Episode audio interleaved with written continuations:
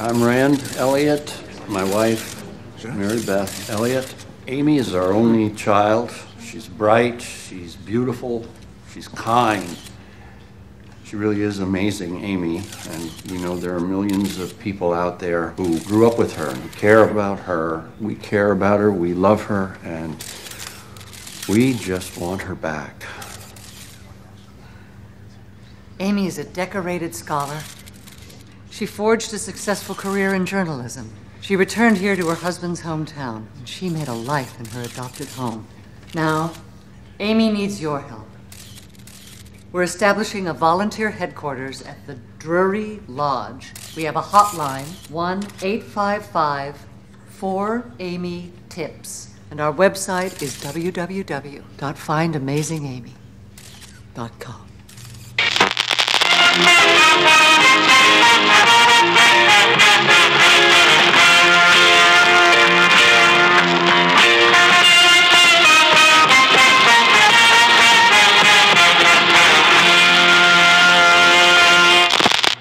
Jacob Do America is presented by the good people at the Podbelly Network. My fellow Americans, we are fortunate to be alive. They need them to protect us from the number one killer in history. Protect us from the Central University. A study on why killed 290 a study on why it's called democide. Google it, folks. Democide. Was coming to an end. Everybody wanted to know all the details about the flying discs that we had in our possession. Had in our possession. There's an old saying in Tennessee. I know it's Tennessee, probably Tennessee. Tennessee. I know it's Tennessee,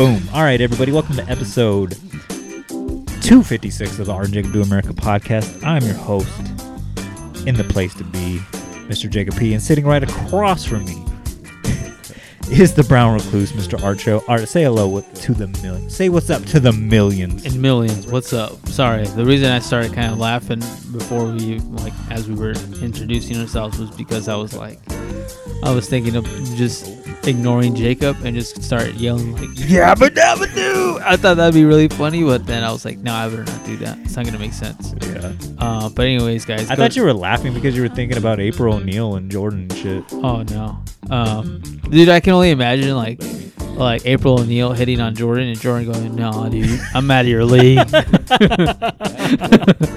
Uh, clearly, I'm out of your league.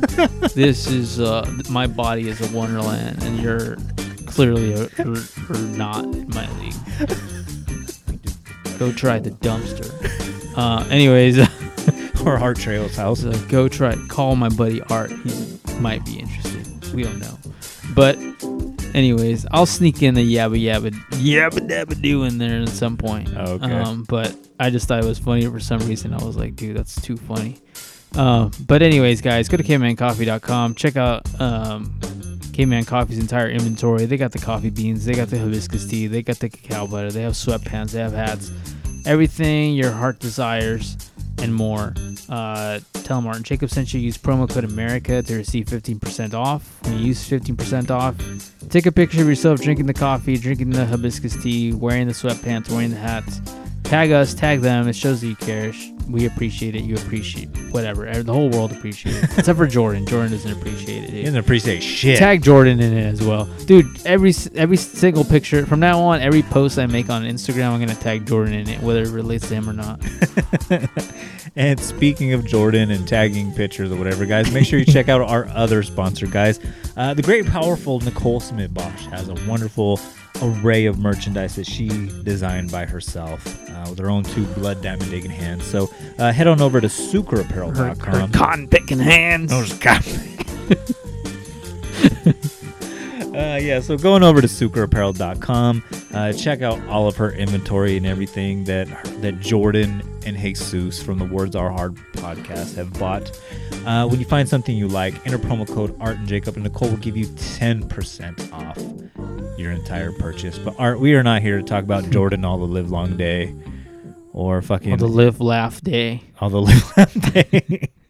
or fucking uh, pornographic actresses named April O'Neil. Art, what are we here to talk about today? Guys, we're here to talk about a case that a lot of you have requested. Uh, it was all over the news a few years ago. This is the, uh, I guess, the disappearance of Amy Elliott Dunne. Mhm. Uh, I know it was a, it was a big case a few years ago. Some of you guys might remember it. Um, but yeah, pretty pretty wild case. Yeah, it's um, it's one of those cases that I'll say like everybody knows about Scott and Laci Peterson, Yeah. obviously. It felt like that shit was happening a lot during the time period. Like 2007, we made a couple of 2007 jokes Mhm. earlier with like the Motorola RAZR days or whatever. But like this shit was happening a lot in 2007. Correct, yeah. And it always seemed like it was like some shady like husband or boyfriend that kind of looked like Ryan Reynolds or Dane Cook, like you know, like Yeah. he just kind of had like that frat boy look to him. Kind of had like a really like out of his speaking of Jordan and out of his league, like it always had like some out of his league girlfriend and hmm. whatnot. Or like at one point he was in the league and then he just like let himself go a little Yeah, bit. he- it's like out of shape Ryan Ryan Reynolds or Yeah. not, is it Ryan Reynolds? Yeah. Yeah. Who's the dude with the mustache? Something Reynolds. Burt Reynolds. Burt Reynolds. That's Yeah. the guy I was thinking of. Burt Yeah. Reynolds. Throw him in that category too. Rest in peace. Smokey Oh, he's the Bear. dead. Yeah, dude. Oh man, I feel bad. Never mind. But he dude. lived a long life. He he lived. He, laughed. lived He a loved. long, healthy life, dude. He was like eighty nine or some shit. E- Every day I wake up, dude. First thing I do is I, I thank my Lord and say yabba yabba do, dude. I lived another day. yabba dabba do. I'm still awake. I'm still alive. I knew I was gonna sneak it in there somehow. That's how you talk to the baby Jesus. Yeah, that's how I wake up every morning, dude. he sees a picture, a nativity scene and shit, and he's just like, yeah, but dabba doo. Dude, this guy I used to work with a long time ago, he would always do this terrible joke. It was just, I heard it so much. He would always be like, "My grandpa used to always say it's better to be seen than than viewed." And I, like you get it, like you at a viewing, like when people see it, it's like, Oh, and everybody, and like old people love that joke. He used to say it so much. I wish I would have been. i wish we still worked together because I would be like, uh, you know, every day I wake up, man. I just first thing I do is thank the Lord. The second thing I do is say, "Yeah, but dabba do, I'm still alive."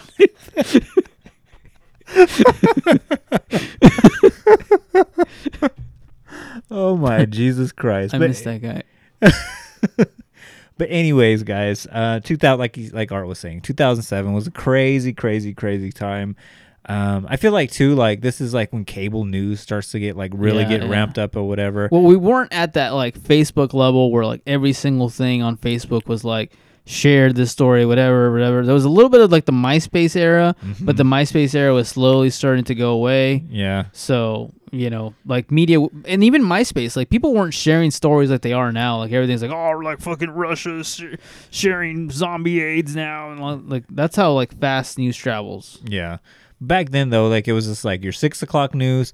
Or like if you were balling out of control and you had like cable news or a cable subscription or whatever, Yeah. like you had your CNBC and your Fox News and your Dude, CNN or whatever. Did you ever have like a box, like a cable box as a kid? Yeah, Where like stolen cable? yeah, the little black one. Yeah, Yeah, where like you could steal cable. Dude, that was like the dopest thing ever, man. I'm pretty sure like there's got to be something like that now where like I'm missing out. Like I Yeah, refuse. it's called it's called an a jailbroken Amazon stick. oh, dude, those aren't like legit. Like those are like they work half the time. Sometimes it's like you're trying to like stream like The UFC fight or whatever. UFC fight. You could you could get away with like the UFC fights if you have like a, a VPN that lets you get at with those. But like, dude, UFC fights are the easiest thing to like fucking steal. Like, I don't think I paid for a UFC fight in like a while now. At least it's, it's been at least like a year and a half since I paid for a UFC Oh, fight. man, it was like UFC 200 or whatever, which is like I think the last one I paid for is the one that we watched here together. Like, yeah, McGregor versus Khabib. yeah, that was like the last one that I was like, I'm gonna pay for this because I don't want any interruptions. Yeah. and then like, then after that, I was like, oh, you can just like ignore BPN and shit. Oh, You just go to Facebook Live and there's always like some cholo like he's like, hey yo, check it out. I'm at the fucking homeboy's house or whatever. My ruca, she cooked up some enchiladas, Yeah. and like it's just like them like you know putting Facebook Live to their TV, and that's literally how I watch like all my. I probably shouldn't put that out there to the millions and millions or I whatever. shouldn't have said the VPN that yeah, use ExpressVPN uh, promo code Yeah, Art and use Jacob. whatever VPN you like. Yeah. But um, anyways, uh, 2007 time frame where cable news. It's like that post 9/11 world or whatever, where it's just like Yeah. everybody's invested in cable news. I feel like Everybody's watching. Everybody loves Raymond. yeah, exactly, and like the the tail end of Frasier because I think Frasier. Frasier was still, dude. You're not the only person I know that like fucked with Frasier that long.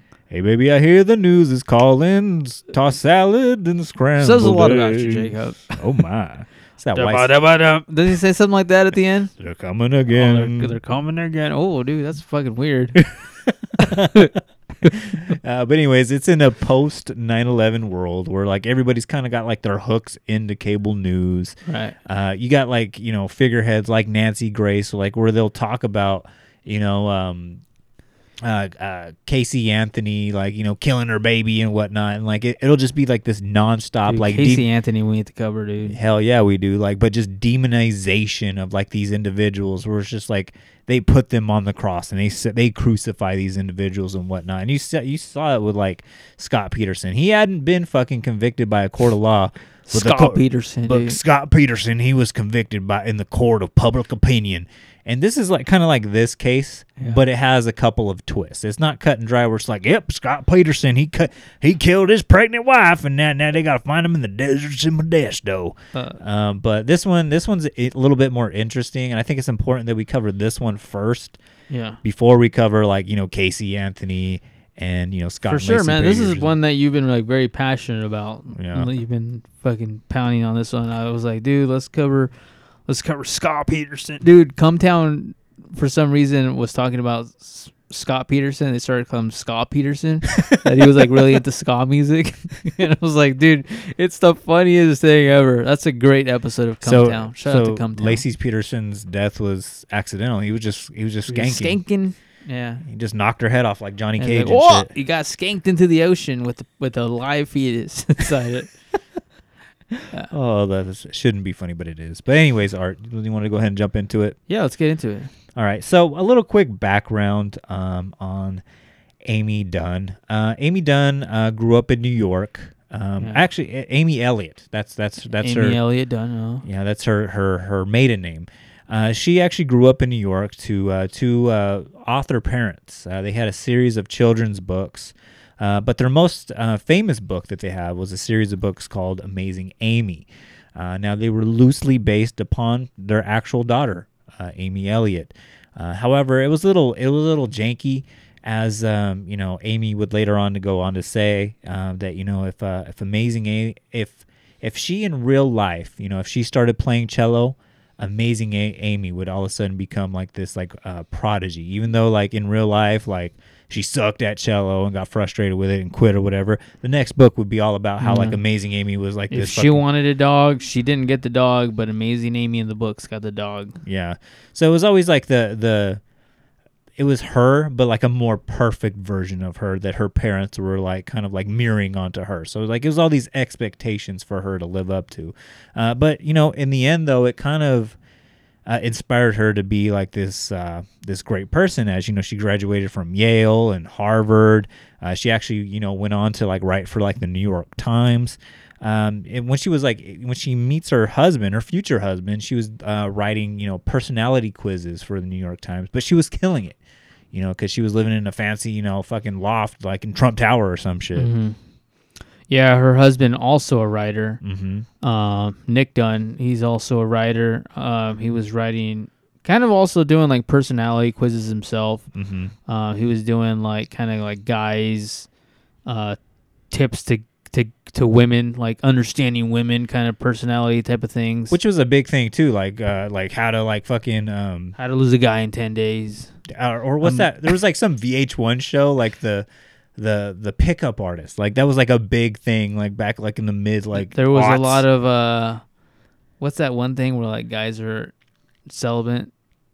Um, incels. There was a lot of incel action, like before incels were incels. Yeah. like there was the pickup artist. Yeah, the pickup artist was gonna lead you uh, lead you to the promised land. I- yeah, dude. Like, but that was not a thing. Like, I never heard of incels till recently. But definitely like pickup artist was like incel. Like there was some incel energy coming from here. Oh yeah, definitely. When you Uh, watch like, so there was this whole like VH1 show called the bit the pickup artist, where it was Uh-huh. like this total nerd dude, and he put on like this weird fucking Mad Hatter top hat with like these Usher like ski glasses. Jacob, I'm worried about you, man. Like you, you used to watch fucking. It sounds like you know a lot about pickup artists. I thought I was just making a pickup artist joke. No, it's a real thing. No, I know. I, I trust me. I, I believe that you know that it's a real thing. but like you're out there watching Frasier and pickup.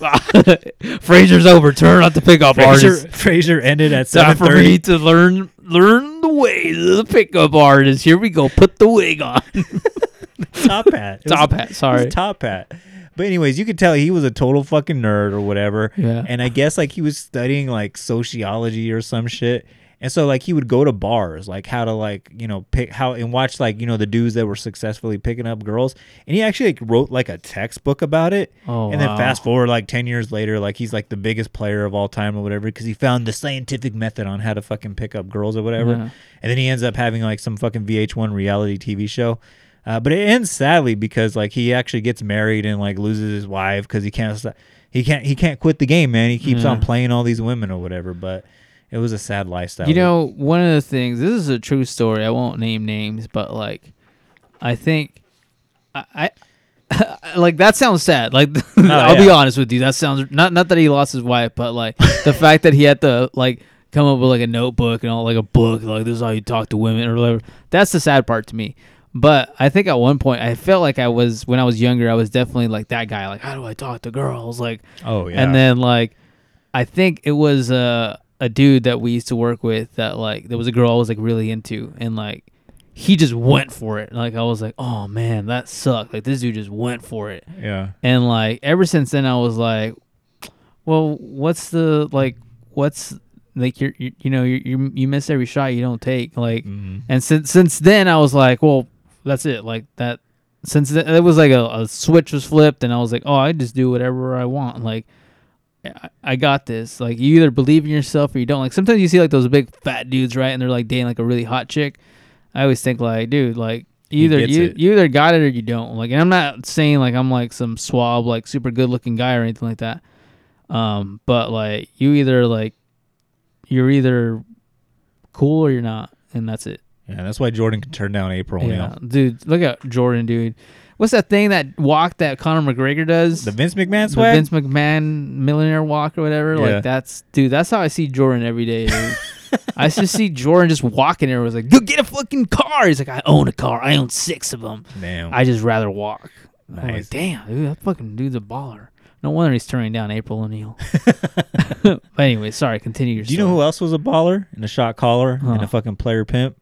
Nick Dunne. Nick Bec- Dunne. Oh, because oh, they actually Whatever. meet um, uh, January 8th, 2005, uh, kind of like at a writer's party where it was kind of like one of those, uh, like a mixer event. Like, you know, we got a network and blah, blah, blah. Here's my business card or whatever. And here's Amy. She's like a dime piece or whatever. And like she's surrounded by like all these like nerds and whatnot.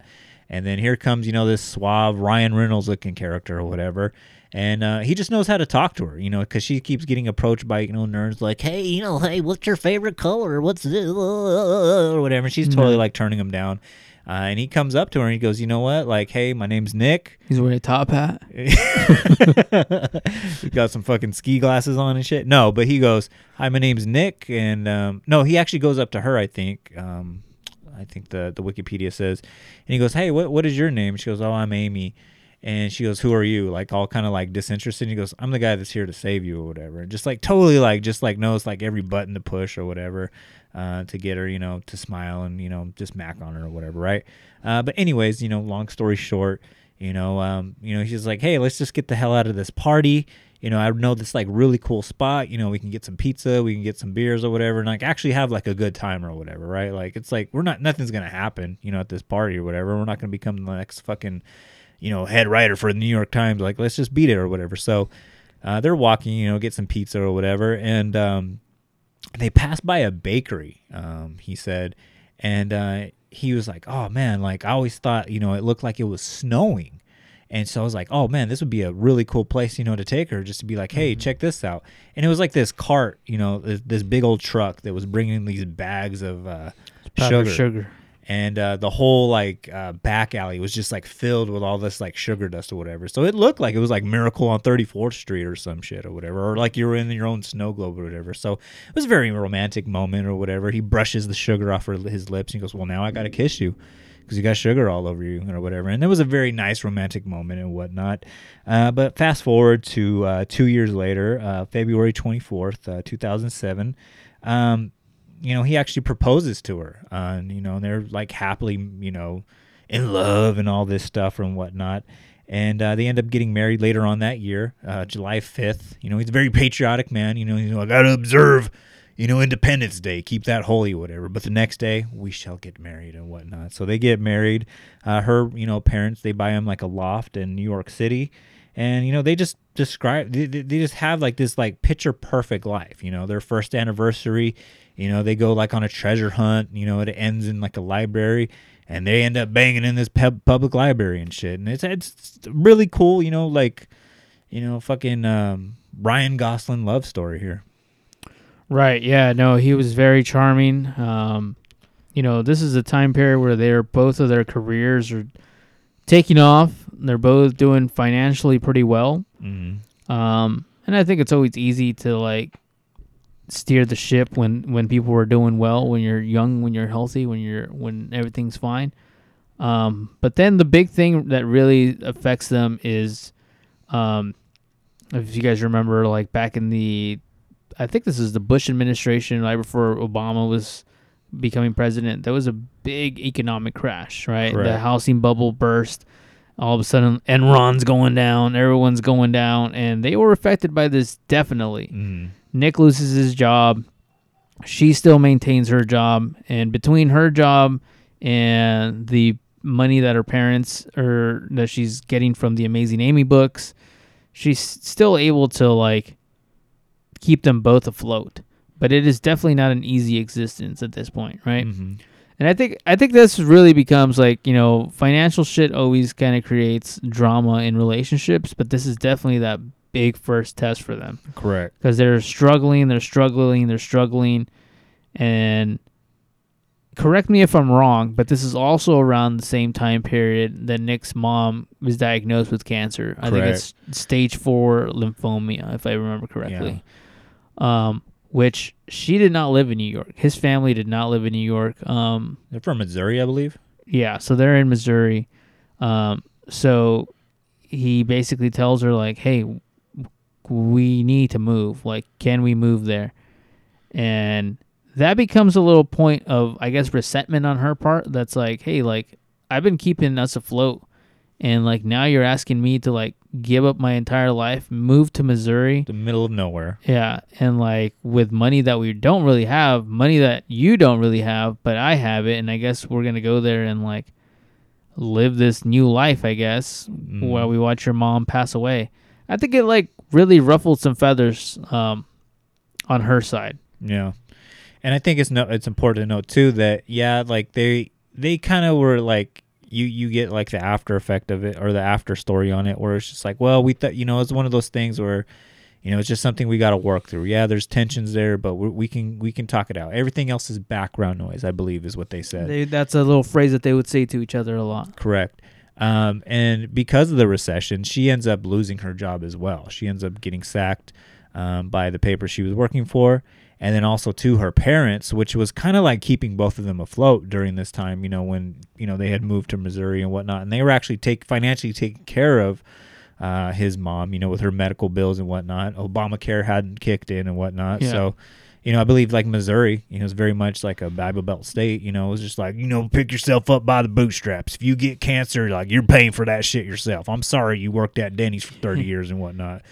Um, so you know, yeah. So as soon as that happens, like her parents are pretty much keeping them afloat, and the parents' publisher actually drops uh, the parents uh, from you know their publishing company, so they also lose most of their income, and they actually have to you know dip into Amy's trust fund, and I believe it was something like 1.8 million dollars that they had to borrow just to keep themselves afloat, you know, to keep you know their house, you know, and everything that they had going on in New York as well. So it was a really rough, fucked up time for everybody that was involved in this family. Yeah, definitely not an easy time.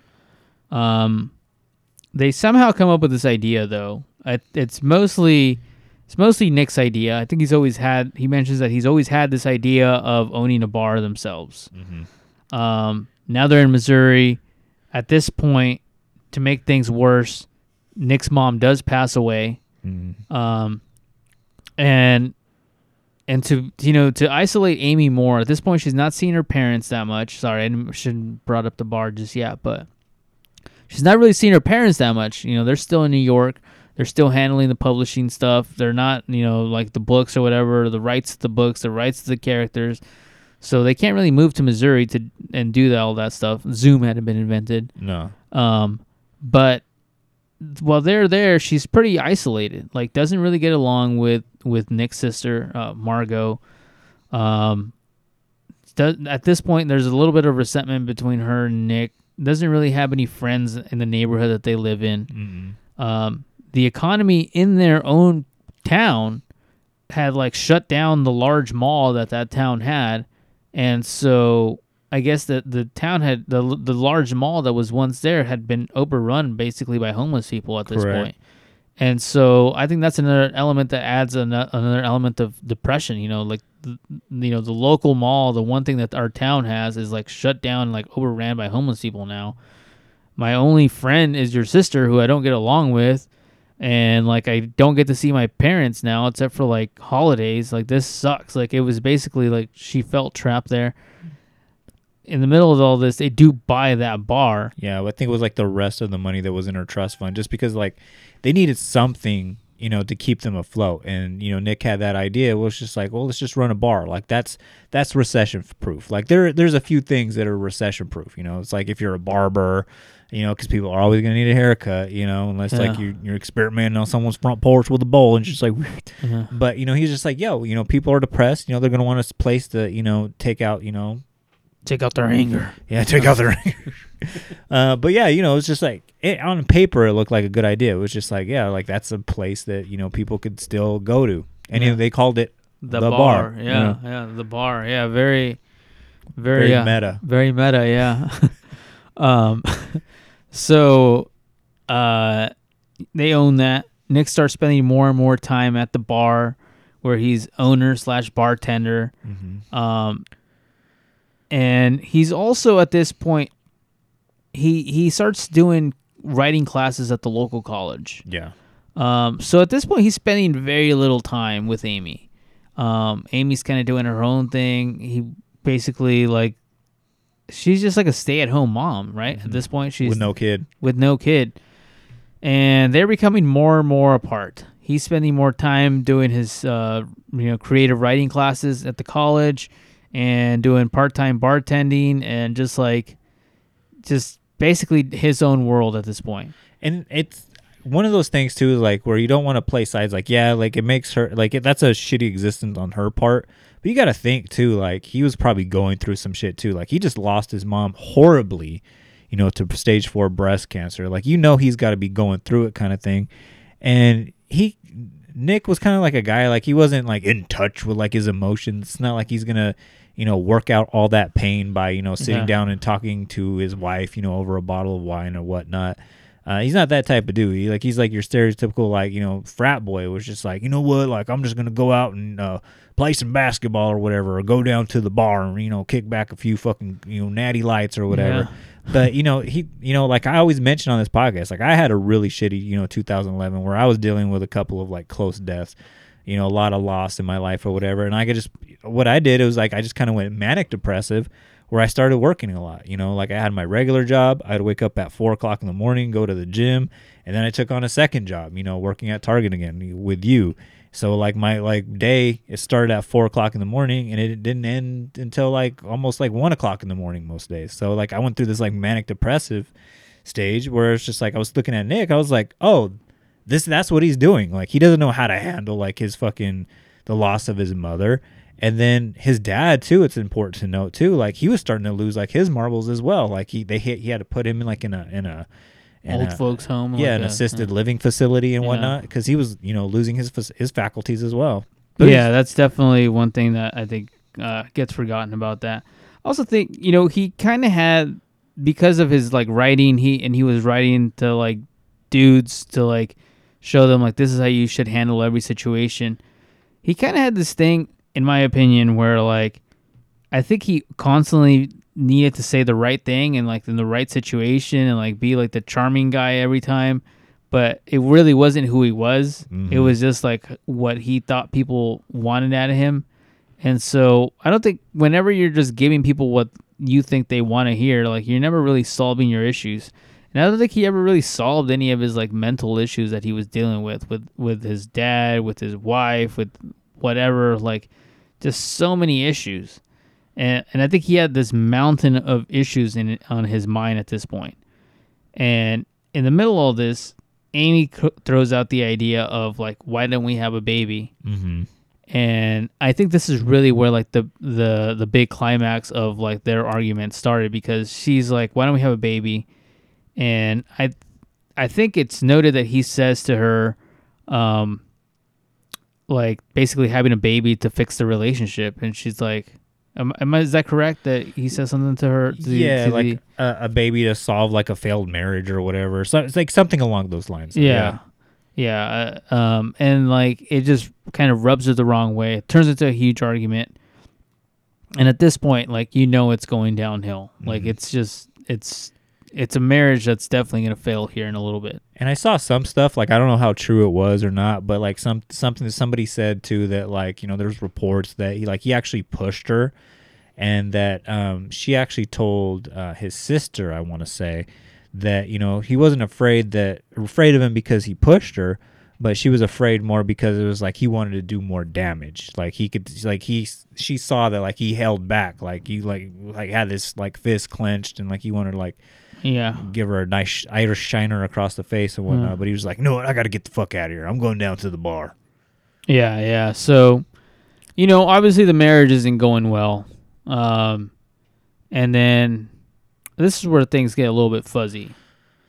So I don't know if you want to take over from here because I, it's been a while since I've I've done this case. I'm literally just staring at a blank screen at this point. So Uh, well, I mean, you know, Amy though, being the amazing person that she is, I believe it was actually like this that night too, like where, um, you know, she, you know, wanted to, you know, you know, have that baby. She wanted to float that idea about having the baby. She was like, you know what, you know, Nick is going through it. You know, his dad's losing his marbles. Fucking his mom's gone. You know, he, you know, he's going through it too. Like he hasn't had a job. You know, like in a while. You know, yeah, he's teaching his creative, you know, classes or whatever, but he's not happy or whatever. Like, you know, I don't want to be like that nagging wife now. Like, let me make it up to him. Let me go surprise him at work. You know, mm-hmm. bring him, you know, some pizza and you know a natty light or something like that, right? Like we'll have like a a nice time, you know, kind of like our first date or whatever, right? And so as she's walking up to the bar, she sees Nick come out, but Nick's not with by himself, and he's with another woman and that other woman wasn't his sister Margo, who also worked at the bar with him. Uh, it was uh, one of his uh, his students. I believe her name was Andy, um, and she was a really attractive girl. Like I saw like some Google image pictures of her, and like I think she's like a Ro- she was like her her parents were Romanian or some shit or whatever, and like she's like hot enough to like be a model or some shit. Like she- gotcha. She's no April O'Neil, but she's no, yeah, there. yeah, no, she's out of Jordan's league. Okay, like yeah, she's okay. yeah, she's a, she's yabba dabba do delicious or whatever, right? Gotcha. She's like the type of girl like she would like start off in modeling, then like go to Hollywood and like star in like some like you know Some French black and white film about incest. correct. uh, but yeah, no, yeah, she was a total dime piece. Like everything that that Amy was, Times know, a million. but but a little bit better or whatever. So it was like it was like this huge slap in the face. And like as uh, they were walking out, uh, she noticed that um, the Nick did like that whole rubbing of the lips thing that he, like he did to her on their first date.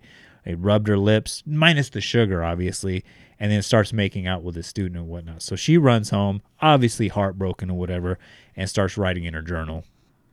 Yeah. So I mean, the journal becomes a big, big piece of evidence down the line.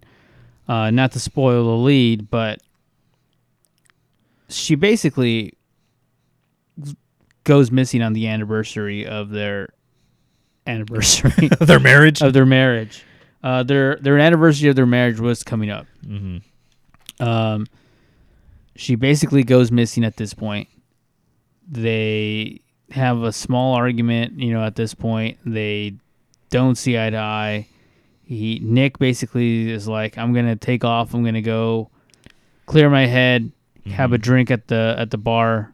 I think it, the bar opened up pretty early and just didn't really want to have anything to do with with with Amy at, at his anniversary. Yeah, and she actually told him too, like before, like you know, we celebrate, you know, our our anniversary or do whatever we're gonna do today. I want you to go to your favorite spot, which was like somewhere like by a lake or something. I want to say like that, and just really think about our marriage and whatnot. And um, you know, Nick, I think he was telling his sister at this point. He was actually, which I think is fucked up. Like it's kind of like an asshole move of him to do it, especially on this day. Like he was telling his sister uh, that he was actually going to ask his wife for a divorce Mhm. at this. And um, I just thought, like, I was like, God damn, like that's fucking cold. Like you can probably wait like a month or so down the line or whatever, just fucking you know chew it. But yeah, he was like, going to ask his wife for a divorce um, on their anniversary or whatever. But um, I, I think it's important to note too that you know every year during their anniversary, they always played like a um, Scavenger hunt game. scavenger hunt game, and so she had something like that planned for him that day as well. Yeah, so I mean, he um he goes to clear his head. He's at the at the at the bar um, when he receives a phone call from a neighbor, basically saying, "Hey, it looks like your door is open." Um, and I think they had a, a cat. Uh, so like the he's like basically like, "Hey, your cat got out. Your door is open." So he's like, "Oh shit! Well, let me go close the door and let the cat back in." Mm. Uh, when he arrives, basically the whole house is in disarray. Uh, chairs are flipped over. Um, there's a table that's broken. Looks like a um, Like a glass table. glass table's broken. Like just different. Like just clearly something had happened. Something had gone wrong there. So he calls the police. Police show up. They do their investigation. They do notice there's a little bit of blood in the kitchen. Little like droplets of blood. Um, so right away, red flag. Something's going on here. This doesn't look like a typical like Amy wasn't home. That nobody can get a hold of Amy, so nobody knows what's going on at this point. And then too, like they were like walking throughout the house, and um, they actually saw that the she actually had the iron on and shit, which indicated like she was like in the in the middle of like you know getting ready for you know whatever festivities they had for the rest of the day, because I believe it was like Detective Boney was her name and whatnot. Uh, she she noticed she was like, oh, that's a nice dress. Like, what do you guys got going on today? And he was like, oh, it's our anniversary today. And like the way Nick, I guess, said it to the detective, I, I think it was like on the, like this documentary on A and E.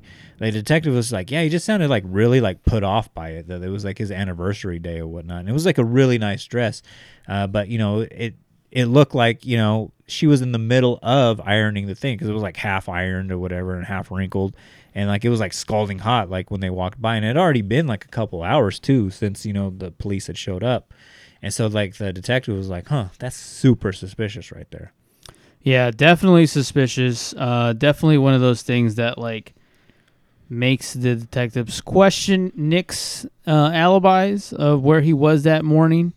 Um, but they pretty much all check out. At this point, she's just a missing person. mm-hmm. Um, they do they do more investigation around the house. They did they do notice that. Um, I don't know if this is too soon, but they also look into their finances. Mm-hmm. Um, Nick is unaware of this, but they basically just look into into their finances. He goes in for questioning because obviously you're going to want to question the the husband and find out what's going on there. But it doesn't really lead to anything. His alibi is pretty good, um, but you could kind of tell that Nick something something's something's scary Nick, and it's not just that his wife is missing. correct And I think the police start becoming suspicious of this. Mm-hmm. And then, um, like you were talking about, you know, their finances or whatever, they found that it was like something like something ridiculous. It was like one hundred and seventeen thousand dollars of credit card debt, Mhm. and like you know, like we mentioned, you know, they were struggling financially, and you know, they were buying, or Nick was buying in his name, um, you know, all sorts of stuff. It was like a seventy-inch TV, a robot dog, fucking, um, what are those things? The the the fucking drones. Like he bought some drones and shit, Mhm. some golf clubs and all sorts of like just really expensive items, like super like well, Xbox Cube or whatever, you know, was out Mhm. during this time or whatever. Uh, just all this stuff. It, it amounted to one hundred seventeen thousand dollars worth of debt, of debt or whatnot. And the detective, you know, says to her partner, you know, like, what's like the main contention, you know, between you and your wife? And it's like, you know, finances. And she goes, yeah, that was the same reason, you know, me and, you know, my ex split, Mrs. Boney or whatever, Detective Boney. She said, yeah, that's why we split. It was over finances and whatnot. Uh, so that, you know, they're, they're, they're interrogating Nick and whatnot. And Nick's kind of like nonchalant about this, like very apathetic or whatever. Like, here's your wife that- that's missing or whatever, right? Like, she is the amazing Amy. You know, I think they say, like, when they're doing their investigation around like the house, they're like, oh, I used to read those books like when I was younger and whatnot. So, like, it's like a high profile missing persons case. But he's acting like very nonchalant, very like apathetic and, you know, kind of like air drumming like on the table and whatnot. Like, totally like acting suspicious or whatever, right?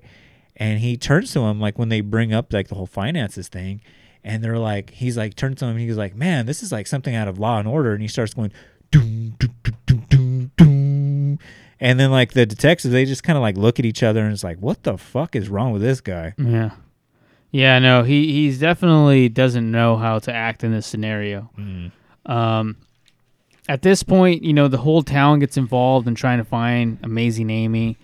The, there's like a giant town search. Amazing Amy's parents come down to help with the with the search and rescue, I guess. Nick be- kind of becomes a little bit of a celebrity at this point. You know, he's pleading his case. If anybody's seen her, please contact us. Um, and because Nick, you know, you mentioned that he has that like Ryan Reynolds vibe to him. I think a lot of women become like enamored with him in a weird way. Yeah.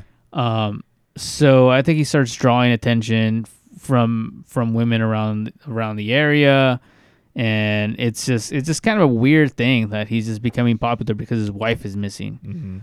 Um, so I think at this point, the I believe uh, y- you mentioned that Na- Nancy Grace had that special on him, Correct. And and it if there's a bad look uh, to be had, this is the one where like a girl at that at one of her uh, one of the rescue uh, one of the uh, search party things takes a picture with Nick and they're both smiling. It looks like they're very flirtatious. And Nancy Grace runs with this, and this is really the part that blows up the case. Where Correct. like now it's being fed on like 24 hour news cycles, and it makes him look really bad. That he has a missing wife, he's one of the suspects, and he has this picture with like this random woman who's just like like looks like she's all over him. It's like a groupie. Yeah, Yeah, and just he's a groupie, and it looks really bad. and he's like totally taking part of it. And he had like a series of fucking events like that too. Like there would be like you know, uh, news conferences, press conferences, and whatnot. And like Amy's parents, like they you know they'd be bawling, you know, and telling like her life story and whatnot. And um, you know, if you have any any uh, um, any tips of you know where she might be you know here's our hotline that we set up. Uh, go to uh, findamazingamy.com and like nick would just get up there and just totally be like yeah man if you guys uh, know anything uh, just get at me. Like would do like some like weird like you know bullshit like that like kind of like it, like that would that would raise suspicion. Kind of like like i was saying like like scott peterson where it's just like mm, his whole fucking demeanor is kind of weird like your wife is gone and you are acting very strange right now Yeah, yeah, definitely acting strange and setting off some red flags. Obviously, the media at this point was starting to like make him suspect number one. Um, like Jacob said, the finances were very, very like not on his favor because there were a, there was a lot of credit card debt that was pointing in his direction. Um, in the middle of the, of all this, the detectives do find something in their house, and it's something labeled uh, "Clue One," mm-hmm. and it had a lot to do with with um, that scavenger hunt game that that Amy and Nick would play on their wedding. I mean, on their wedding, on their anniversary. Anniversary. And so, you know, the detectives are kind of intrigued by this that there's a clue called Clue One, and they start going down this rabbit hole of of finding these clues. yeah And I can't remember if you do you have what Clue One says on it. Uh, basically, like it was like um, it, it was leading to like his favorite place. Like it, it was, it kind of seemed like a sexual joke. Like this place is nice and tight, but it's my, it's uh very cozy for my favorite writer or whatever, right? And so he he looks at the detective and goes, "Oh, I know what this is," and they head right to his office at the you know the college and whatnot, uh, where they find clue two uh, with some panties on top of it. Now Nick kind of gets a little weird right here because he's just like, "Oh shit!" Like the detective thinks like, "Oh okay, like this, these are Amy's panties," uh, but what you know the detective and the whole other community doesn't know is these might actually be his mistress's panties, uh, fucking Andy's panties. Yeah, and at this point, you know, the news has not broken that he has a mistress. But um, at this point, Margo does find out. His sister finds out that sh- that he has a mistress, and I think public opinion, even in his own family, is turning against him because Correct. at this point, it's just him and Margo. I think too, like, um, because like he was staying at uh, his twin sister's house, and like he actually sneaks the mistress into the house, and as she's leaving in the morning, like fucking Margot catches him, like you know, kissing Yeah. her goodbye and shit. Yeah. So at this point, like public opinion is like she doesn't trust her own brother. I mean, she does, but doesn't. Like you know, it's Yeah. it's her brother, but you know, can't really trust what he's saying because he has a mistress and his wife is missing, and things are basically bad at this point. All all signs point to Nick. Yeah, all signs point to Nick. These clues keep going. Um, the big clue, I think that you know, to fast forward it a little bit, uh, there's the, the big clue that takes him to his dad's house is you know they go there and they find a uh, a uh, burned copy of Amy's book of Amy's diary, and and that's obviously like red flags everywhere because that's probably the the thing that makes it look like Nick did it a lot more than anything else. I mean, Nick it everything that we talked about, all the arguments, all the the violence that Nick had done, you know, pushing Amy and making Amy feel like she's alone and basically just, you know, treating her like shit. That's all documented in that book. And so now it you know, the detectives have this information and it basically points him as like, you know, enemy number 1. And it looked like he was trying to get rid of evidence. Correct. Yeah, because it was like charred, like I believe, like in um, you know, the father's boiler or whatnot, and they actually catch Nick there at the house, and like he kind of like seems suspicious as well, and he because you know Amy she hides a clue there as well, and he kind of puts like the clue in his back pocket. And as he leaves, you know, the detectives go back, and that's when they find the diary. And there's like just weird stuff in the diary. Stuff like, you know, you know, Nick is becoming undone. He's lazy. He's abusive. Um, I actually, you know, on Valentine's Day of 2012, Amy actually buys a gun because she feels unsafe around Nick. Uh, and I believe like the diary actually documents like one of the last entries before she goes missing is that, you know, she she fears that you know he just may kill her and whatnot. So, you know, detectives are just like closing in. They all they got to do is find like a smoking gun or a body or something, so that way they can just arrest Nick. Yeah, and at this point, two things come back from the lab. One, they realize that the kitchen basically lights up with blood. Like clearly there was blood there, and looks like somebody tried to clean it all up. So not looking good there for Nick.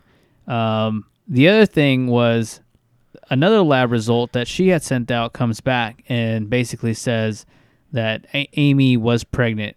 You know, like her DNA came back, your your piss test came back, and it shows that you're pregnant. Yeah. So now, now it seems like more red flags. Like Nick was trying to get rid of her. He found out she was pregnant, and now he was trying to get rid of her. So, not looking really good at this point. Um, following another clue at you know uh, in this whole clue scavenger hunt, all those things they find them all stashed away. All the you know the robot dog, the big screen TV, they find them all stashed away in in like a shed in in like I believe it's in Margo's back or his dad's backyard. I can't remember. No, I think it's Margo's backyard because because she gets she ends up getting arrested too. Yeah. Um, spoiler alert. But yeah, is it the the dolls that she finds? Yeah, she finds those that those British dolls or whatever. I think it's called uh, Club and Nancy or something like that. yeah, we'll go with that. That sounds about right. Yeah. Club and Nancy. Yeah. Uh, but yeah, I mean, at this point, they very much become like the talking point for Nancy Grace, and it's basically like it's go time. You guys need to lawyer up.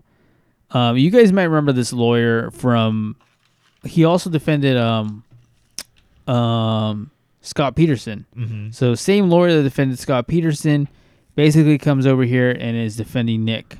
What was that guy's name? That lawyer, Uh, it's Tanner Bolt. Tanner Bolt. So yeah, I so- think, and then also too, like, um, um, who was the the actress that you know went missing off the boat? Oh, um, I can't remember her name. Fuck yeah, but like yeah, Emily something. Yeah, something like that. But like he basically like this this uh, whole lawyer's like the way he got famous was like getting like wife beaters and wife killers off, you know, from, you know, what they did. I think like OJ Simpson like originally had like tried to like obtain his services or whatever, but like he was already wrapped up. I think like he was like on Michael Jackson's team for like one of the, you know, sexual abuse cases or whatever. So like he was already wrapped up, but like he was like he was like a like a step below Johnnie Cochran, where it's just like if you need like a badass like defense attorney, like this was your guy. Yeah. And like he would like he was like on I think it was like Fox News, like and him and Nancy Grace were like going back and forth or whatever, like and would you would you um would you uh that would be way better if they were just like, would you? Would you? Would you? Yabba dabba doo Would you? Yabba dabba dabba I wake up and. What? Dude, that's a, that's the kind of TV I do. I wish existed. It was- it's Nancy just two Grace people yelling at each other. Like I just want Tucker Carlson to be like,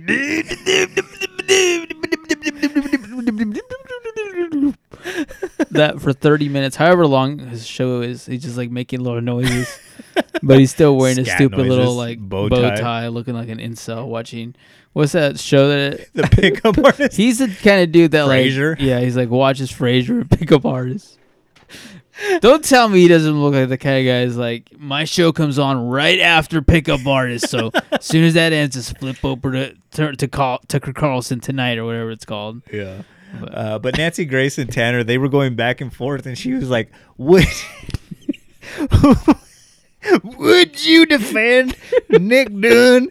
And uh, Ty, or uh, fucking uh, Tanner was just like, "Yeah, dude, of course I would, because you're in this country, you're assumed innocent till proven guilty." and so Nancy Grace is like, "Would you? would you?" Would you? What would what would what wouldn't you do? okay. Would you would you defend fucking and it, it goes back to like that fucking uh question like back like in the early 2000s where Yeah. where people were asking like would you it, like defense attorneys would you defend Osama bin Laden you know Right, it's like it was like one of those situations or whatever right but like yeah he was like yeah totally if Nick came out to me you know got in touch with me yeah I'd pick him up in a heartbeat because there's probably his side of the story that still needs to be told even though Would, you defend Osama bin Laden? would I Yeah. hell no No, you would just be like, dude, ah, fuck no, I don't believe in fucking our our government. Because like you know, everybody deserves a fair trial. Probably not fair if I'm the one defending them though. Okay like, I, I do not have a law degree, but let's do this, Osama. yeah Let's do it. All right, Osama. So, what's your You might- favorite movie? Scream. That's a pretty good movie. Yeah. Scream one. All right, let's do this. you know who's in that Yeah. Jennifer Love Hewitt Uh, I think Jennifer Love Hewitt is not in that. Oh, no, she's Liv- not. That's like Nib Nib something. Oh, Neve Campbell. Neb in. Campbell. Yeah. It's what did you do last summer? What did I know you do last summer? Yeah, It's like, oh, dude, that movie took place on the Fourth of July. You're off, dude. They won't convict a man who likes Fourth of July movies. Mm. Might as well say your favorite actor is Will Smith and your favorite movies is Independence Day. Independence Day. Will Smith ain't never done anything wrong to nobody. All right, let's get you off. yeah. Um, but anyways, uh, you know, he throws it out there in the universe that yes, Yeah. he would hire Nick Dunne, and it is important to note that like Nick is openly talking to the police. Like he's like saying, "I have nothing to hide." You know, yeah, I know this all looks bad and whatnot, but like I'm just kind of a goofus or whatever, right? Like this is just convenience and whatnot. Like I'm not getting a lawyer. Like all I want to do is cooperate and find my wife. I legitimately want to find my wife. That is the narrative that he rides, you know, t- uh, tooth and nail or whatever. But uh, like we alluded to earlier, uh, the police actually find. Um, ah, shit, I had it written down. I forgot what they were called or whatever. But like you see it like you know like in Game of Thrones and like all those like fucking old timey like medieval fucking you know puppet shows or whatever. But like it's like the two puppets that have like the baseball bats or whatever. Right, right, right. But I guess the story is is that you know uh, the daddy puppet beats the mommy puppet who's pregnant with you know the baby or whatnot, and so there's they find that as one of the presents. Now the detectives are assuming that you know, hey, this is a present that you know Nick, you know, salaciously was gonna give to fucking you know Amy, you know, as she conveniently got went missing. Uh, but one of the clubs was missing from one of the puppets. Now you know, fast forward, you know, uh, the story a little bit. Uh, the assistant detective actually finds that club in the fireplace, and it actually still has like DNA on that. So when they test it for the DNA, it actually comes up positive for both Nick and Amy's blood type on there. Wow. Yeah, that's pretty intense. I was surprised that those clubs were as big as they were. Mm-hmm. I was like, who the fuck makes these giant ass fucking sock puppet looking things? those things are creepy as hell, dude. Yeah, in Missouri too. Yeah, in Missouri. I'm like- assuming she they went on eBay and bought them. or some She shit. no, she went to Mexico. There's no way they made that. There's no way eBay had that shit. She chloroformed like some Yeah. Mexican and was She actually was- using them for like his puppet show, like Yeah, on the corner and shit. He was making like legit little puppet shows. Like you got to make me these creepy looking British things. Yeah, dude, don't trust white women. Moral of uh, the story: Don't trust white women.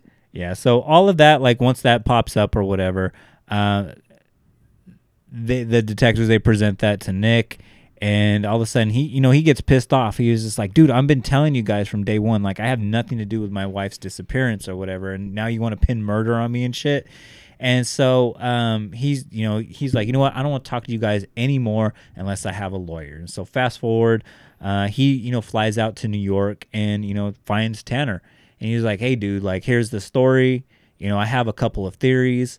Um, you know, my my my parents, uh, my mother and father-in-law, they were saying that you know previous to me, uh, Amy had two you know boyfriends uh, that she had to get restraining orders on. You know, one of them, you know, she accused of rape and whatnot, and the other, you know, we had to get a, a restraining order because you know he kept following her around everywhere and making you know weird threats to her and whatnot. And so um, he goes, we might want to follow those leads. Like Art mentioned earlier, you know, he said that like, hey, we, we had this mall in town that you know went, you know, went under, and now basically it's just this giant homeless encampment, you know, like where they're you know, you know, slanging fucking you know crack cocaine all day, and it's just like it looks like The Walking Dead out there. Like it could be that, or I have another you know idea, you know, which I'll save to the end of the story of what it could be. Uh, but I'm just telling you right now, like whatever the situation is, it's not me. And so Tanner Yeah. just tells him, he's like, "Yo, don't worry about it. You know, this is why I have a hundred thousand dollar retainer. I'm the best at what I do." He goes, "What were those two boyfriends' names?" And he puts it in his like BlackBerry or whatever, and he pulls up both of them right there, and he goes, "Hey, I have their addresses already." And he goes, and he goes, "I don't have a hundred thousand dollars yet, though." And he goes, "For you, Nick, since this is a high high profile case, we'll figure something out." Yeah, and one of the things that does come up is uh, when they were doing those those searches back in Missouri, one of those ex boyfriends had showed up, and the police had had noticed that he was he showed up to one of the uh, the search party things. Mhm. So he was in Missouri. He does get questioned, like, why were you there? Like, why were you in Missouri? Why were you looking for for Amy? Even though at one point she had a restraining order and accused you of rape. Yeah. Um, so he was just basically like, I, you know, I felt bad. I felt bad that Amy was missing, and blah, blah, blah. but it turns out, um, you know, he was there. So you know, one of Nick's stories or one of Nick's theories definitely had legs at this point. Yeah. And so what Tanner had the idea of, he's just like, dude, Nick, like you look really bad, like in public opinion. You got Nancy Grace on Fox News saying, "Do what you do it Osama bin Laden." yeah, but never do. Just that for like thirty minutes straight, dude. Yeah, we got first of all, we got to find Nancy Grace some help because she might be suffering from high blood pressure. like, I'm pretty sure she's having a stroke on live TV, dude. Yeah, so first of all, we got to see Kurt Meadow. Uh, Kirk Meadows, fish. I'm having a Kurt, stroke. what's that guy from uh from uh, MTV News? Kurt Loder? Kirk Loder, dude. Yeah, Rest in peace to Kirk Loder, dude. dude, he's still alive. Are you sure? Dude, he's like a huge fucking Trump supporter now. Is he? Oh Yeah. my god, I'm gonna Google it because I thought he died. I thought he died on the cross. no, Who am I but thinking of then? Osama bin Laden. Uh, but no, he's like, dude, we got to rehab your image. Uh, I'm gonna get you on Diane Sawyer, and you know, I'm gonna tell you everything that you need to say. Uh, basically, you just need to be yourself. You know, quit trying to be this guy that's trying to tell everybody the things they want to hear. Just be yourself. And he goes, you know what? And I need you to actually admit that you're actually having an affair on your wife, uh, because I guarantee you that Andy's gonna spill the beans at one point, and it's not gonna be good for you. We're gonna be digging ourselves out of a hole if we don't get ahead of this case beforehand. Dude, Kirk Loder was born on Cinco de Mayo, a day after my birthday, dude. Yeah. It's cr- it's hard to believe that he's only a day older than me. That is wild, dude. he looks worse than Joe Biden. Look at him, dude. He's like, uh, yeah, I never knew I still got it. I'm at the premiere of Bohemian Rhapsody. wow, that's crazy. Um, he still got it though. But um, what were you saying? They were gonna get him on Diane Sawyer. Oh yeah, so he's gonna go on Diane Sawyer, right? Yeah. And and I think some of his family members, especially Margo, at this point his dad is so out of it, doesn't really know what's going on. But Margo's very much against the idea of him going on Diane Sawyer. Mm. Uh, it's basically, you know, f- like feeding him to the wolves at this point. And she even says, like, you know, you're basically setting him up to fail. And it's like, no, I'm training him how to sh- how to do this. It's like, you know, she's like, you're training him how to be a trained monkey at this point. He's Mhm. basically just answering the questions the way you want him to answer. Is like, and and then one of the things that about Tanner Bolt is like, you know, he's such a good lawyer for a reason. I remember in the in the um, in the documentary, he says like, he's like, I'm not training him to be a trained monkey. There's a trained monkey that avoids lethal injection. Yeah. And it's just like, damn, dude, like that's fucking like he's right. Like he's he does like none of his cases, like nobody's ever been convicted when Tanner Bolt is involved. So Yeah. pretty amazing. Yeah, and so um, you know, they get the the interview set up, and fucking as fucking Tanner just fucking like nails it or whatever. Fucking Andy actually gets ahead of it, and it comes on fucking um, Fox News, and is talking about how like Nick, you know, had like this secret affair with her, and that he was gonna get a divorce from his wife, Yeah. and that he hated Amy, and all this stuff, all this salacious stuff that just made fucking Nick look bad, and it like it's like looking like the worst possible outcome ever. You can have the best lawyer in the world, but it looks like Nick Dunne is going down for the disappearance of amazing Amy. Yeah, it's not looking good for him. Um, that's pretty much where things kind of start taking another turn. Yeah, so he actually gets on Diane Sawyer because I think it's like a couple weeks before he actually gets on it or whatever. And you know, you know Tanner Bolt, like he's training him to do what he needs to do or whatever. Uh, and Nick has like the the great idea of like, hey, you know, I'm gonna wear like a tie that actually Amy bought me and a watch that Amy bought me that she knows I fucking hate. And if she's out there still, you know, if she's still alive, she's gonna see that, and hopefully, you know, it'll send a message her to come home and whatnot. Um, so you know, he gets on there and he absolutely crushes it. Like nobody's got faith in him. His sister doesn't have faith in him. Tanner doesn't have any faith in him. The whole world doesn't have faith in him. But he gets on there and he absolutely crushes it and totally changes his opinion, everybody's opinion about him at this point. hmm And then the unthinkable happens. Yes, this is where this case takes an unbelievable turn. A very bloodied and beat up uh, Amy comes back out of nowhere, covered Literally in- out of left field. out of left field, basically drives wrecking wrecking ball through the neighborhood and then back into Nick's arms basically and like literally covered in blood, covered in dirt, just shows up and like is back. Mm-hmm. And everyone is basically stunned. Nobody knows what the hell is going on. What in the world just happened? Um, and really, you know, we would find out that things were really bad for for Amy. Um, but yeah, the world is shocked at this point. I think most people. This is when Fox News was like running this story twenty four hours a day. Oh yeah, that's how they were getting all their ratings. They were just basically like crucifying Nick Dunne to the fucking cross or whatever. It wasn't until Diane Sawyer, I believe. This is like when Diane Sawyer, I think she was with 2020 or whatever. So it hmm. was like very much like, oh, you guys are taking our ratings or whatever. So it was a big blow to Fox News because it's like, oh shit, like they they had all their chips in that like fucking Nick Dunne like murdered and kidnapped his wife or whatever, dumped her in the ocean and shit. Yeah. And so when she comes back, it was totally like, oh, like an oh shit moment, like oh fuck, and like she actually comes, like you said, like falls into Nick's arms and whatnot. And so they're actually interviewing uh, Amy in the hospital, and apparently, per her story, what she said, uh, you mentioned it earlier, uh, the ex boyfriend that showed up, you know, during one of those searches, uh, his name was actually Desi Collings. Uh, he actually ends up becoming like a really wealthy uh, you know, stockbroker, whatnot. Like he actually starts even killing it even more so, even after like the financial collapse of 2008. Like he capitalizing after all these banks going under and whatnot or whatever. I think like he invested in Ford because they were the only one that didn't take any bailout money and whatnot. Uh, but yeah, like she basically says that you know he had been writing her for years, which was true because during the investigation, like there was you know correspondence between Desi and Amy and whatnot. And uh, Amy would always just tell Nick, like, you know what, I'm just being nice to him because if I don't, you know, respond to his letters, like he gets crazy. You know, he might show up here and do something, you know, unthinkable and whatnot. So Nick was just like, you know, whatever, you know, like I already got this, you know, dime piece student on the side or whatever. Like I'm not tripping too much or whatever. Uh, but actually, she, according to her, Desi shows up on the anniversary of Nick and her's anniversary, and um, you know, kidnaps her basically, and you know, you know, they put up a fight. Uh, he sees the the present, which was actually supposed to be a present to Nick. You know, those two, you know, puppets and whatnot.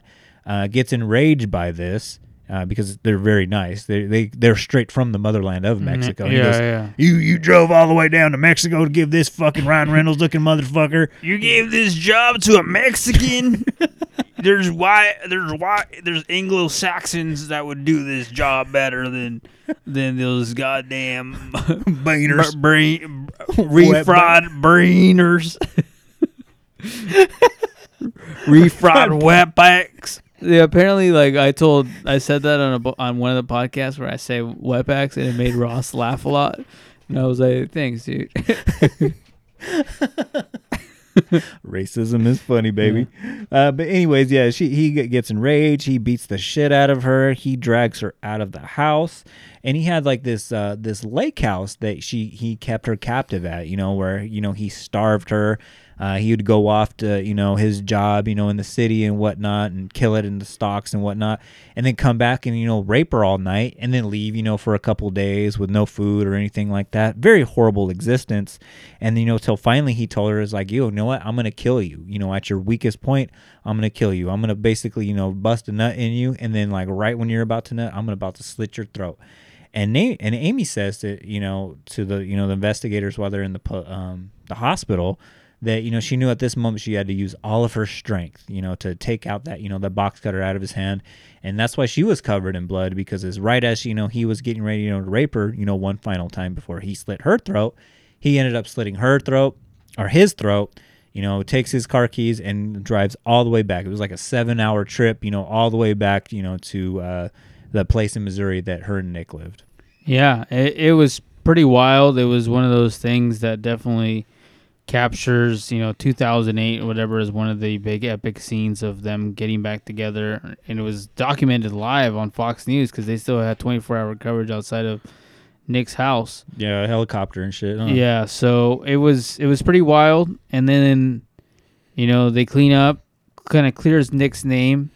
Turns out they don't need Tanner Bolt after that, but um, they do one final interview of them together. You know, basically saying that this experience really made them a lot stronger and a better couple, and it was it was one of those things that if you look, if you Google that interview on YouTube it, it's like one of those things that you can really tell that they went through hell and they kind of like became better people for it. Mhm. Um, you know, nobody deserves to go through what Amy went through, and like, um, you know, Amy is kind of an American hero now because she survived a lot, dude. Like she really did, and she is kind of the poster child to you know what a lot of like women I think strive to be, but she's definitely like a very strong and genuine person. Yeah, truly amazing Amy at this point. Yeah, like she had I mean- finally like got out of Amazing Amy Shallow, the you know the the book version of Amazing Amy, to where now Amazing Amy, the book version, has to live up to the the real life version. Yeah, yeah. Amy. Yeah, no, absolutely. It was a really incredible, incredible thing that she was able to survive and fight through, and like, she's a survivor. I think My Fair Murder also covered this one, and it was fucking wild when they covered it because they had, um, Amy actually came on and, and did one did did this told the story herself, which was very brave of her to, to also do that. Yeah. To tell the story of, of her captor. It was like my favorite murder, like one upping us from like when Jesus survived like the Las Vegas Yeah. shooting. Like you know they uh, one upped us by having the amazing Amy on their show and shit. We gotta we gotta redo that episode, but cut out all like the lame bullshit where it's like, oh, And then we were listening to like Keith Urban, and like we were all like fucking drunk listening to Keith Urban, and like fucking all of a sudden Kid Rock came out, and it's like I was I'm like there looking at my phone like, what damn, when, when people gonna get shot, dude? Like, you know, what trying to hear this like Keith Urban bullshit, like. and then fucking, and then I realized I ain't no sheepdog. I ain't no goddamn sheepdog, Jacob. Sorry, I didn't mean to kick you. But uh anyways, but yeah, you got any more on the story? I mean, it's pretty wild. Yeah, there's this is there's some- definitely a wild one. There's actually a conspiracy out there, though. Um, it, it is important, you know. It's kind of like falls down the line, like the whole Sandy Hook, you know, it was fake kind of thing Yeah. or whatever. But uh, Alex Jones is actually the, the way I got into it is like when we were doing the Alex Jones episode. Is uh, you know, I was looking at some Alex Jones shit or whatever, and he actually like he was talking about fucking um, you know, Sandy Hook. Uh, but right before he was talking about Sandy Hook, he was talking about this case, and he was saying, you know, "Uh, you know, actually, ladies and gentlemen. Uh, the real story of what happened uh, to Amazing Amy is uh, it was a slow frame job of Nick.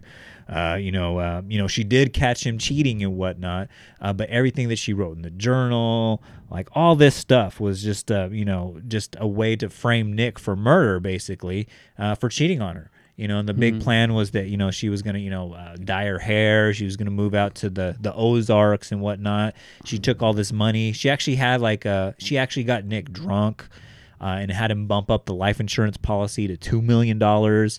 Uh, you know, just to forge it up in there to even make it look even worse for him. Uh, you know, once you know she disappeared, and she she actually had like this elaborate plan, according to Alex Jones, that she was going to commit suicide, all to fucking get Nick. You know, because Missouri had the death penalty. You know, die for the sin of cheating on Amazing Amy.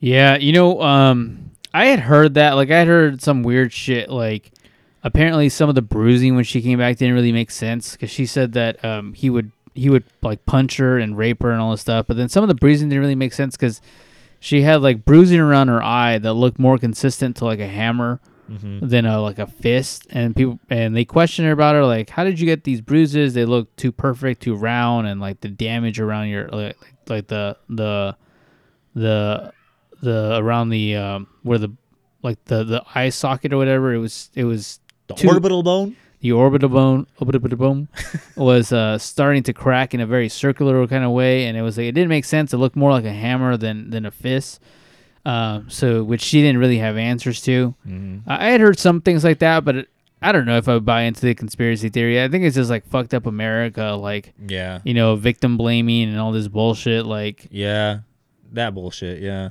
fucking victim always blaming. trying to hold down the white woman. So- Um, but there's one more twist to this case that I think is very important uh, that we put out there. I we mentioned, you know, the whole Yeah. thing like you were going down the road, we were going down the road. They're like, oh shit, here's another story of fucking, you know, an- an- another Scott Peterson, you know, killing their pregnant wife and and whatnot. Um, and then you know she actually comes back. That's the twist. But there's one more final twist. Um, that I think is very important that uh, that we talk about and very timely for um, you know what you know as we're recording this it's March 31st 2022 the year of our Lord tomorrow is April 1st 2022 and just like the Scranton Strangler and the SCP Foundation ladies and gentlemen happy April Fools April Fools, y'all. this is a totally made up story Well, it's not made up. I mean, yeah, yeah, it's based on uh, true yeah, events, I yeah. guess. Yeah, I think Scott. It, it basically is the Scott and Laci Peterson story Yeah. or whatever. But um, no, this this is what the 2014 fucking movie. I think so. Th- uh, this is one of my favorite movies of all time. I fucking love this movie. Gone Girl, and I got the f- fucking Criterion collection with an actual a- amazing Amy book inside here. Yeah, and yeah, shit, shit's legit, man. Yeah. Um, yeah, no, I, I, I think it's, dude. When this movie came out, I watched it. I'm not even kidding you, dude.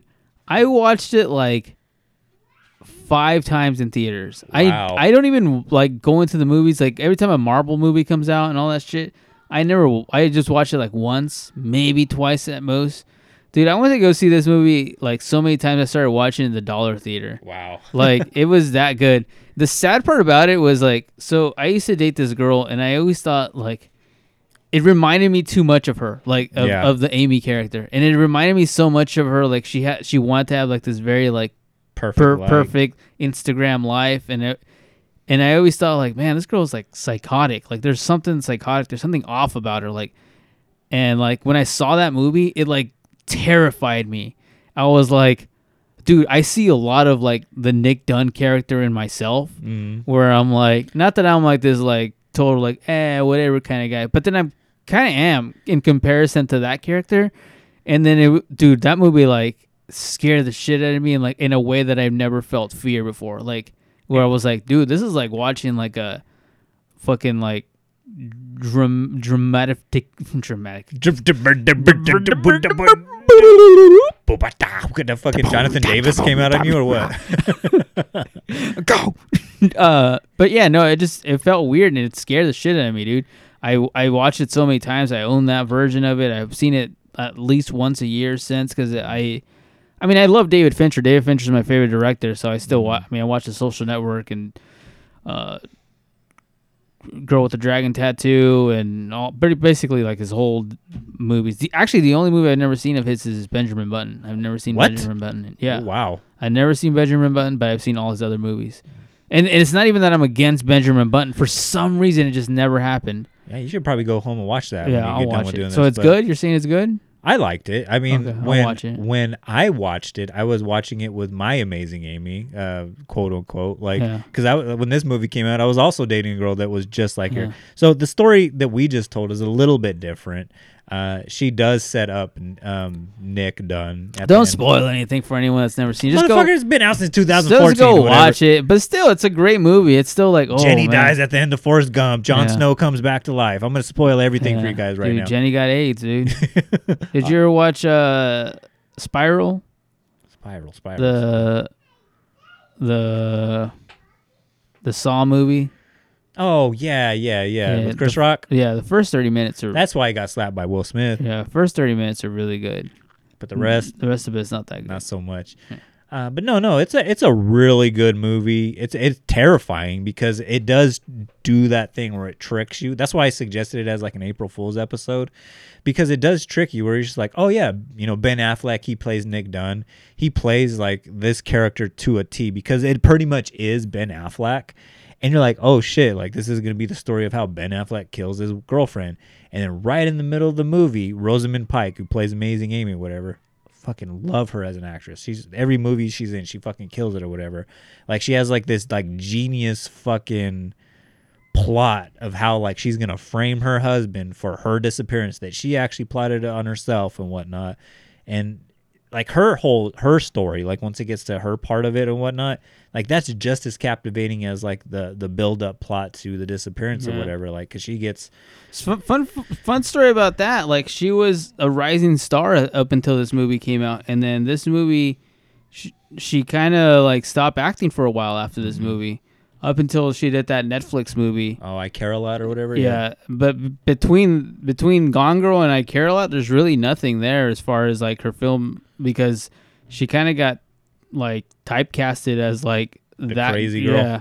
So like she never really did anything, you know, from like 2013 whenever this movie was in production to about 2021. Wow. So it's it was pretty wild that there's like this big giant gap in her acting career just because of this movie because like there she just she there was no other real role for her that like really fit who she was. Mm-hmm. Which she's a great actress, but like, yeah, that was a tough role to like, and she killed that role. Dude. Like, I can't imagine anyone else playing that role. Who won the Academy Award that year? Because like, because I, I can't it admit, because I can't imagine anybody fucking you know killing it better than her. Like, Amazing movie, amazing soundtrack. I own that on vinyl. That's the Trent Reznor and Atticus Ross soundtrack. yeah, Um, and that, to, me, to me, most- that like adds to the movie or whatever. Because there's like these like these like subtle like soothing tones, but it's so like unnerving and whatnot. Yeah, because dude, it- I used to listen to that soundtrack like almost every night before bed because it was just,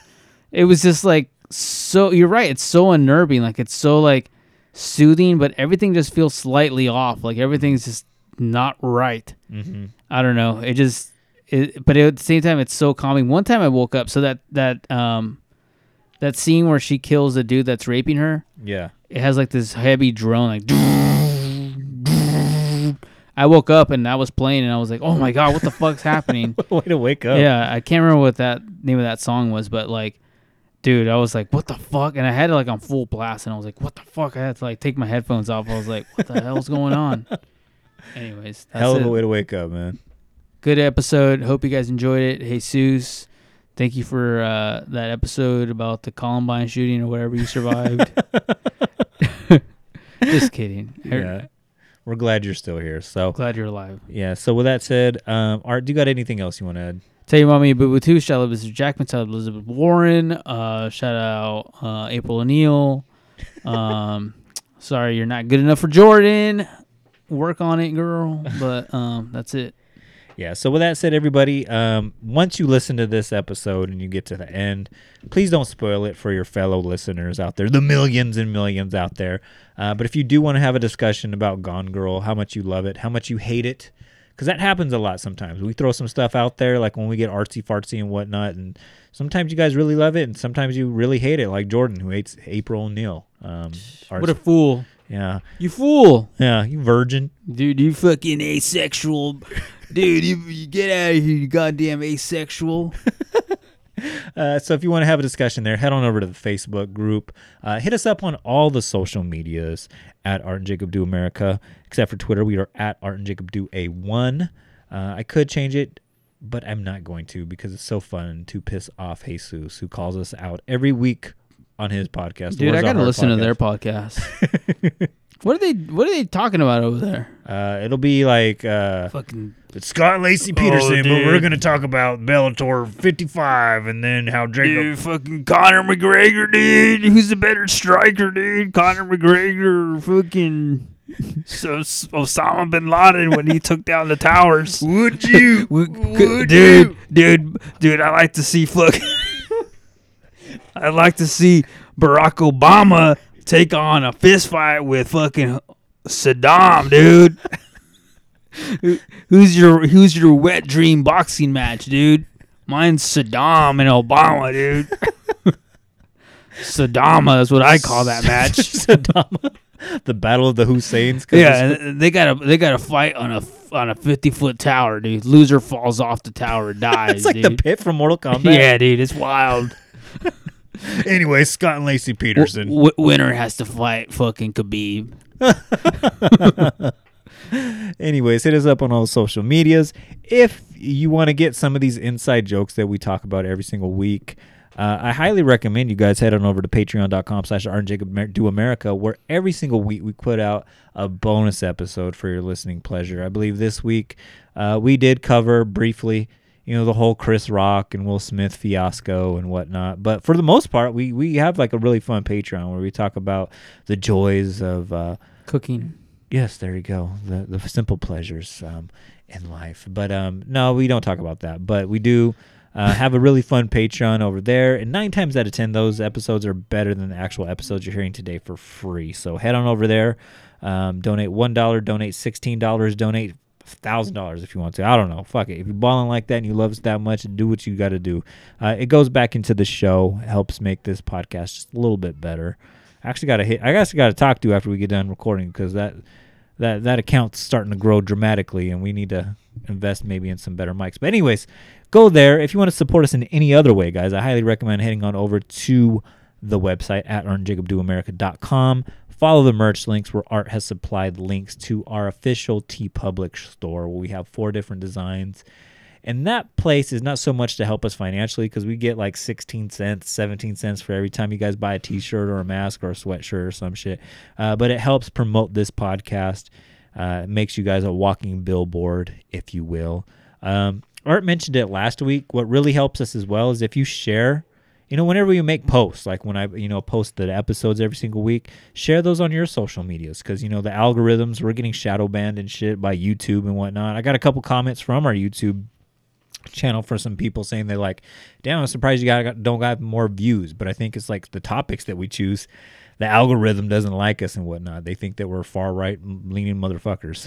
So we get buried in shit. So uh, share those episodes so that way it gives us some some good uh, exposure and promotion. I'm having a fucking stroke just like Nancy Grace right now. Yeah, dude. What's Um, going on here? What's going on here, dude? Dude, not to steal the microphone, but I just want to give a shout out to fucking uh, El Pollo Loco for making uh, what are those tacos you dip? Birria tacos. Birria tacos. Like they're getting in on the birria tacos now. Like I haven't tried them, but I'm not a birria taco fan. Uh, but shout out to them. Like it has officially jumped the shark. Once fucking Del Taco does them, dude, or Taco Bell's gonna do their version of it, it's like, dude, it's done. Yeah. It'll it'll come back around actually. But but El Pollo Loco has jumped the shark. Once uh, fucking Taco Bell does it, it's like back to being cool. Yeah. So uh, shout out to El Pollo Loco on that. Uh, and shout out if you want to hear some other great podcasts, guys, head on over to podbelly.com. Uh, we are official members of the Podbelly Network. Uh, go ahead and check out the Sulfur King podcast. I don't believe they've covered uh, this topic yet. No. Uh, but when they do, Dude, have they covered Will Smith? that's probably next It seems like something they would cover. Yeah, they'll probably do it next week. Uh, but check them out. Check out my homeboy Eddie over at the RRBG podcast, as well as his spin-off podcast, the Comedy Store Wrestling Podcast, where you know he has uh, John Morrison on this week. Uh, but he's doing big things in the basement of the Comedy Store. Shout out to him. Hopefully, we can head on over there and help you once you get Stone Cold Steve Austin on. But uh, with that said, Art, do you have anything else, babe? No, please uh, stay out of my. what the fuck? I don't know. I was just I, I I was trying to think of something. I was gonna say please don't drink and drive, but then as I was thinking, I was like, no, let's do something funny. And then I was like gonna say like please stay out of my bushes, but then I was like, I was trying to make it funnier, but then I like, you know, analysis paralysis by analysis happens. so. Yeah.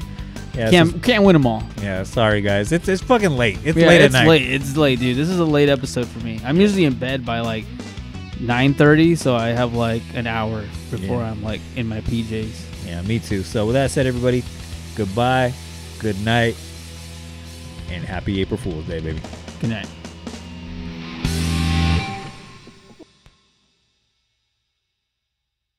Nick and Amy will be gone, but then we never really existed. Nick loved a girl I was pretending to be. Cool girl. Men always use that, don't they, as their defining compliment. She's a cool girl. Cool girl is hot. Cool girl is game. Cool girl is fun. Cool girl never gets angry at her man. She only smiles in a chagrin loving manner and then presents her mouth for fucking. She likes what he likes, so evidently, he's a vinyl hipster who loves fetish manga. If he likes girls gone wild, she's a mall babe who talks football and endures buffalo wings at Hooters. When I met Nick Dunne, I knew he wanted cool girl. And for him, I'll admit, I was willing to try. I wax stripped my pussy raw. I drank canned beer watching Adam Sandler movies. I ate cold pizza and remained a size 2. I blew him, semi regularly. I lived in the moment. I was fucking game. I can't say I didn't enjoy some of it. Nick teased out in me things I didn't know existed a lightness, a humor, an ease. But I made him smarter, sharper. I inspired him to rise to my level. I forged the man of my dreams. We were happy pretending to be other people. We were the happiest couple we knew. And what's the point of being together if you're not the happiest? But Nick got lazy. He became someone I did not agree to marry. He actually expected me to love him unconditionally. Then he dragged me, penniless, to the navel of this great country and found himself a newer, younger, bouncier, cool girl. You think I'd let him destroy me and end up happier than ever? No fucking way. He doesn't get to win.